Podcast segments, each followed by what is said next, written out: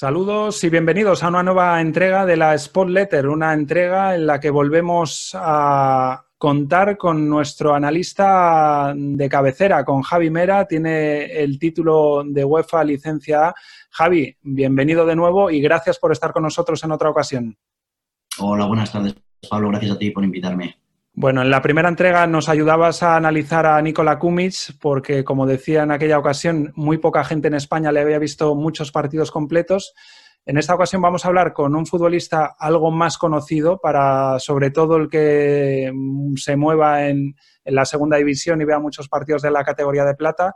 Estamos hablando de Saúl García, del segundo fichaje del Sporting, pero para conocerle más en profundidad quería contar contigo. Nos has preparado un completo análisis, pero antes vamos a escucharla a él en rueda de prensa presentado por el Sporting para saber qué podemos esperar, según sus palabras, de lo que pueda aportar al Sporting y de sus características. Le escuchamos, le vemos para quien esté con nosotros en el canal de YouTube. Bueno, yo por lo general suelo jugar de lateral. Es cierto que en algunas ocasiones he jugado en posiciones más adelantadas. El año pasado, por cierto, en la Copa del Rey también, pues el míster optó por ponerme de extremo y jugar en la posición que decía el míster con tal de ayudar al equipo. A aportar al equipo pues frescura, ayudar a conseguir los objetivos, jugando, pues si juego de lateral, pues intentar dar profundidad por banda, atributos, y es lo que destaco por lo general. Bueno, pues como lateral lo primero que hay que hacer es defender. Al final y en esta categoría portería cero es muy importante, ser serios en defensa y después ayudar al equipo en ataque lo máximo posible, darle profundidad, meter buenos centros, la ofensiva, pero sin descuidar que lo más importante del lateral es defender. Pues Javi, viene a decir lo que seguramente nos vayas a contar tú en el análisis, que se ve como lateral izquierdo, aunque puede jugar como extremo si así lo demanda el entrenador, que viene a aportar frescura, llegadas, pero que también quiere dejar claro que, sobre todo en esta categoría, es importante defender para alguien que juega de lateral izquierdo. Supongo que coincides, ¿no?, con todo lo que dice Saúl. Sí, es un jugador que, bueno, la temporada pasada estuvo jugando en las tres posiciones, estuvo jugando de extremo izquierda, estuvo jugando de lateral izquierdo y de central en línea de tres, en la izquierda también. Entonces, un jugador que ha estado acostumbrado a jugar con tres defensas, en línea de tres, en línea de cuatro. Conforme estamos viendo el Sporting con ese 1-4-2-3-1 que de momento está empleando, pues es muy probable que tenga más oportunidades para jugar en el lateral izquierdo. Después en defensa, pues bueno, en ataque lo que ha dicho es le gusta o se incorpora muchísimo al ataque. Creo que se aprovecha mucho más, es un jugador que se aprovecha mucho más arrancando desde detrás, desde la demarcación del lateral izquierdo, desdoblando al extremo o incluso yendo por pasillo interior también, sus incorporaciones, y con buenos centros. Y después en defensa, pues como ha dicho él, ¿no?, en el vídeo, la segunda división es una segunda división complicada, pero es un jugador que presiona bien, que tiene una buena anticipación, tiene un buen porcentaje en entradas y después en disputas aéreas también va muy bien en defensa. Enseguida entramos en más detalles con tus vídeos, pero viendo sus datos, por ejemplo, en cuanto a posición, vemos que 148 encuentros, según Transfermarkt, los ha hecho como lateral izquierdo, solo 5 de interior, 2 de extremo y 1 en esa línea de 3 como defensa central o falso defensa central. El único gol que ha marcado ha sido en segunda B, jugando en posiciones más avanzadas, no es ese su fuerte. Enseguida seguramente nos lo explicarás, pero bueno, ahí refrendan estos datos de Transfermarkt, pues eso, que generalmente se va a contar con él como lateral. Y luego, viendo su trayectoria, algo que quería comentar contigo es que quizás las dudas que puedan entrar con él es que casi todas sus etapas en los clubes ha sido de una temporada o incluso de media temporada. Esto deja ciertas dudas de por qué no se logra asentar, ¿no?, en un equipo, Saúl. No sé si porque no ha dado con el proyecto en el que encaje, con el entrenador que apueste fuertemente por él, si por criterios más económicos o de otra índole pues no se ha llegado a concretar su continuidad en un club y va un poco de cesión en cesión y de etapas, eso, de media temporada o de temporada, ¿no? Sí, bueno, sí que hay que ver que sí que sorprende porque no es un jugador muy joven, ¿no? Es un jugador ya con 25 años, es del año 94. Entonces sí que es verdad que desde que firmó por el Alavés, pues ha pasado el Rayo Vallecano, bueno, del Deportivo se fue al Alavés, se cedió el Rayo Vallecano, ahora se va al Sporting, anteriormente, como has dicho, ha pasado por otros equipos. Sí que es verdad que una vez anteriormente es más joven, ahora en estas dos últimas temporadas en el fichaje, cuando fichó por el Deportivo Alavés, sí que tenemos que entender que cuando un jugador ficha por un equipo y no tiene, a lo mejor, no va a disponer de los minutos, se le busca una salida. En ese momento tuvo la oportunidad de un Rayo Vallecano, que era un equipo puntero de la segunda división, y hizo muy buen año, pero después de esa cesión vuelve al Deportivo Alavés. Me imagino que su idea principal cuando uno vuelve de cesión es intentar, ¿no?, acabar en el equipo en el que se encuentra. Y si no entra, pues tienen que salir otras oportunidades. Y que estamos asistiendo a un mercado un poco complicado, ¿no? Porque a lo mejor el Rayo, ahí por eso, ¿por qué no ha vuelto al Rayo? A lo mejor el Rayo no dispone, ¿no?, de lo que pide ahora mismo el Deportivo Alavés o lo que pide el jugador. Y tiene la oportunidad del Sporting, que es otro de los equipos que en teoría son de los punteros de segunda división. Y para él es importante, pero sí, es llamativo, ¿no?, su paso por diferentes clubes, teniendo ya 25 años. Enseguida entramos en más detalles con ese vídeo que nos has preparado, y también quería comentar entre esos datos pues que con el Rayo en la última temporada, para que los sportinguistas que no le tengan tan seguido de cerca pues tengan el dato, jugó 17 partidos, 4 también en la Copa del Rey, y de esos 17 partidos creo que fueron 13 de titular, o sea que más o menos la mitad del campeonato disputó con la camiseta del Rayo. Sí, si me permites, Pablo, decirte que en esa temporada, que es toda la temporada, el 93% de los minutos los jugó de lateral izquierdo, después un 2-3% de extremo izquierdo y un 4-5% de central izquierdo, siempre en línea de tres. Pues vamos ya, Javi, con este vídeo que nos has preparado, lo ponemos ya en marcha. Coméntanos qué nos quieres contar y qué nos vamos a ir encontrando en esto que nos has preparado. Sí, aquí vamos a ver un vídeo, unas pequeñas estadísticas del jugador, en principio, sacados de los datos de una plataforma de datos de fútbol. Si lo puedes parar un momentito, un poquito para atrás, Pablo. Sí, mira, vamos a ir, si quieres, escena por escena. Eso es. Aquí lo tienes ya. Bueno, ahí son datos lo que se pone como pasaporte, ¿no? La edad, mira, los porcentajes de la última temporada donde estuvo jugando, más de lateral izquierdo, las zonas del campo, ¿no?, defensa central, extremo izquierdo.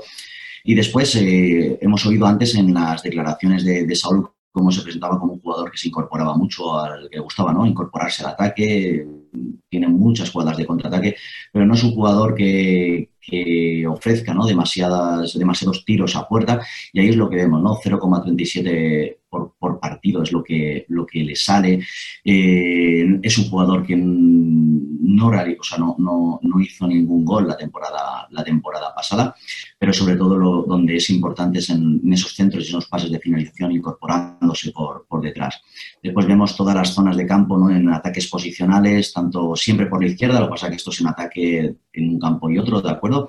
Ataques posicionales, tiene un promedio de temporada, de toda la temporada pasada, de 41 pases con un 82% de efectividad, es decir, que es un jugador que veréis como cuando el equipo tenga la pelota se va a ofrecer, va a intentar jugar, en este caso si hablamos de lateral izquierdo, donde va a estar en amplitud, donde va a ofrecerse como receptor tanto para los centrocampistas como para el central izquierdo, va a participar mucho, con un buen porcentaje de efectividad, y después, sobre todo, siempre con esas movilizaciones o fijaciones que puedo hacer los extremos, se va a incorporar mucho en esa banda. Seguimos entonces con el vídeo. Aquí vemos, los pases de finalización, que realmente es un porcentaje bastante alto, ¿no? Estaba casi asegurando un pase finalización por partido con un porcentaje bastante alto de efectividad.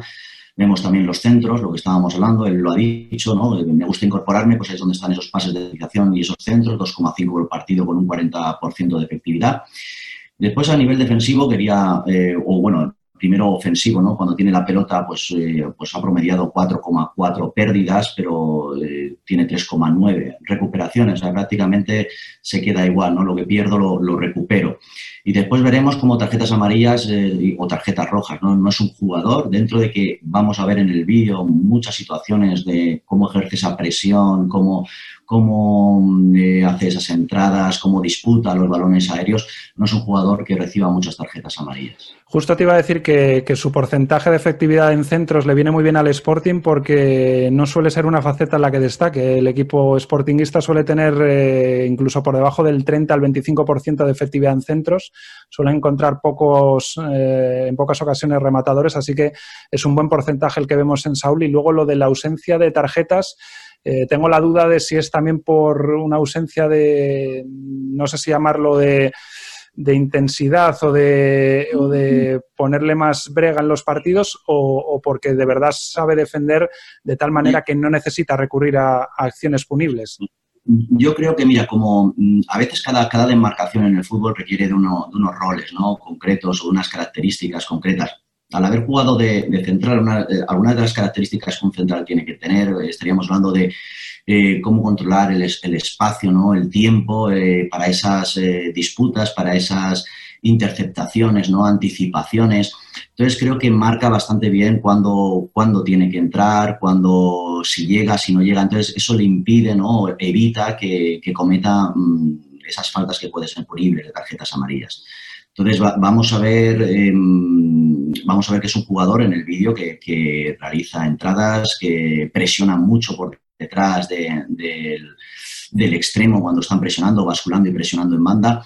Es un jugador para mí a nivel defensivo completo, y a nivel ofensivo, sobre todo, tener muy claro que una de las características, como vamos a ver estamos viendo en el vídeo es cómo se incorpora y cómo realiza los centros. Ese es el que está ahora llegando, como centra en esta ocasión raso, buscando con cierta pretensión, ¿no?, de encontrar el remate, y eso siempre es con vocación ofensiva. Siempre, y veréis, mira, en esta imagen, porque he intentado sacar para que sea un poquito de todo, de lo que son las mayores características que podemos encontrar. Pues vemos como en la primera desdoblaba por fuera, y aquí lo que hace es un dobla por dentro, ¿no? No le llega el balón, pero hace un desmarque de ruptura por dentro. Ahí lo vemos con el Rayo en línea de tres como central izquierdo. En inicio de juego, ves que ahí estaba en el Rayo Vallecano, jugaban en algunos partidos con tres, con un extremo, ¿no?, en amplitud, pero es un jugador que inicia juego perfectamente, tiene un buen manejo del balón. Seguimos viendo otras imágenes ya en esta ocasión de otro partido, en esta ocasión sí, visitante. Aquí vemos que es lo mismo, son centros, llegan, esta jugada viene de una acción a balón parado, que está en zona de segundos de rechace, y como, bueno, pues la pone bien, por lo que estamos diciendo, tiene una zurda, pues tiene calidad en esa pierna. Y aquí vamos a volver a ver lo mismo, ¿no? A nivel ofensivo, decimos que podemos iniciar juego, poder colaborar en el juego combinativo, pero sobre todo mirar cómo desdobla perfectamente, llega a línea de fondo y puede llegar a centrar.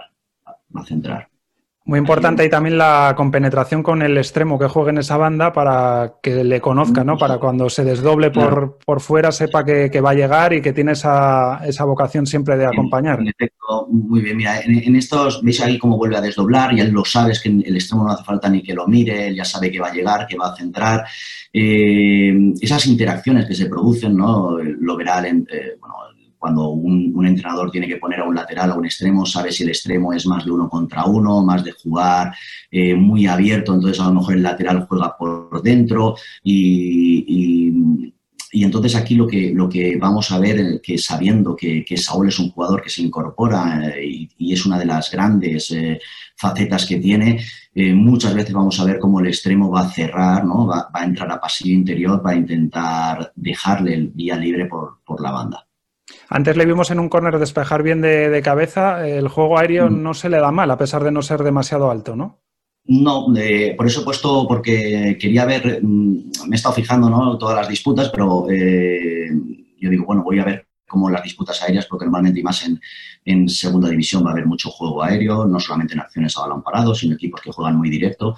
Y si estás viendo, mira, ahí está jugando con 3 centrales también, con los 2 laterales, en este caso estaban presionando por aquí, pero a nivel defensivo, en el juego aéreo, pues la mayoría de las acciones que he estado viendo ha participado perfectamente.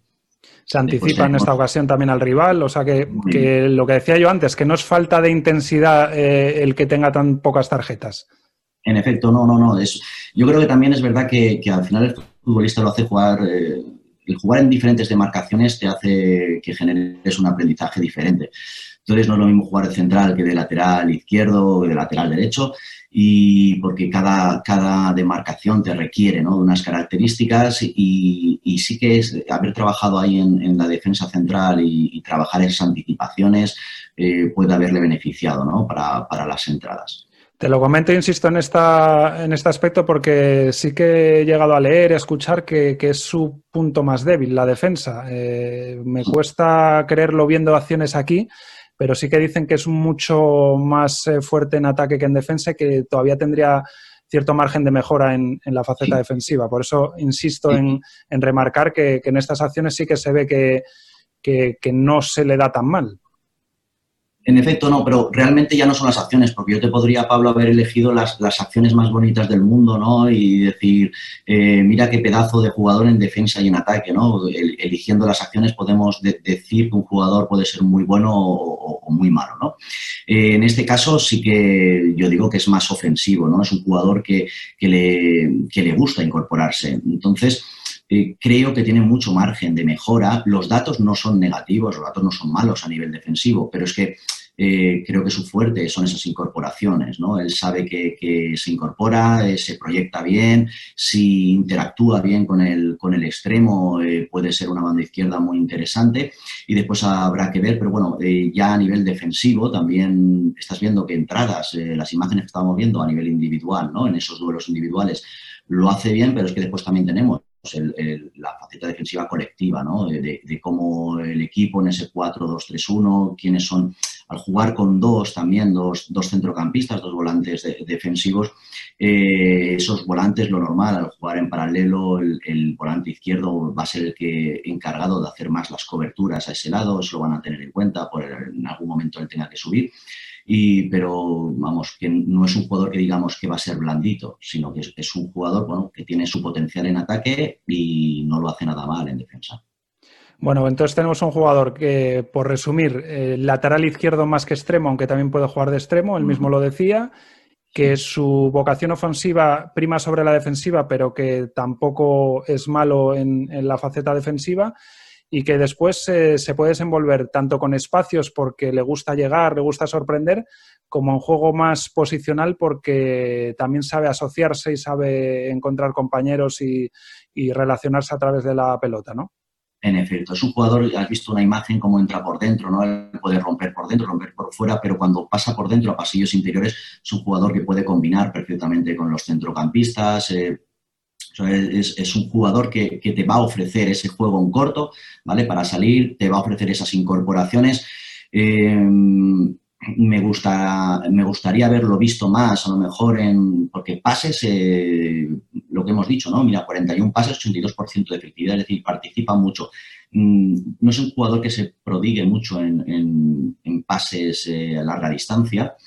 Sí, incluso cuando juega de central, que a lo mejor puedes tener más opciones, ¿no?, de combinar en largo con un delantero, con una referencia o hacia los extremos, pero es un jugador que puede combinar, puede jugar tanto asociativo como puede, en esos movimientos con balón del equipo, incorporar por banda. Pues Javi Mera, que ha sido de nuevo un placer, que gracias por el vídeo que nos has preparado y por desgranarnos un poco las características y los datos de Saúl García, que te seguimos, que ahí tienen en la pantalla los que nos están viendo por el canal de YouTube tu cuenta de Twitter, para quien quiera estar más al tanto de toda cualquier otra incorporación, pues ya sabes que aprovecharemos este buen trabajo que sabes hacer para que nos presentes ese posible nuevo refuerzo del Sporting. Gracias una vez más por estar con nosotros. Pablo, gracias a ti y será un placer. Si el Sporting se va reforzando, pues que puedas contar conmigo. Pues a todos los que nos escucháis, a todos los que nos veis, hasta la próxima entrega.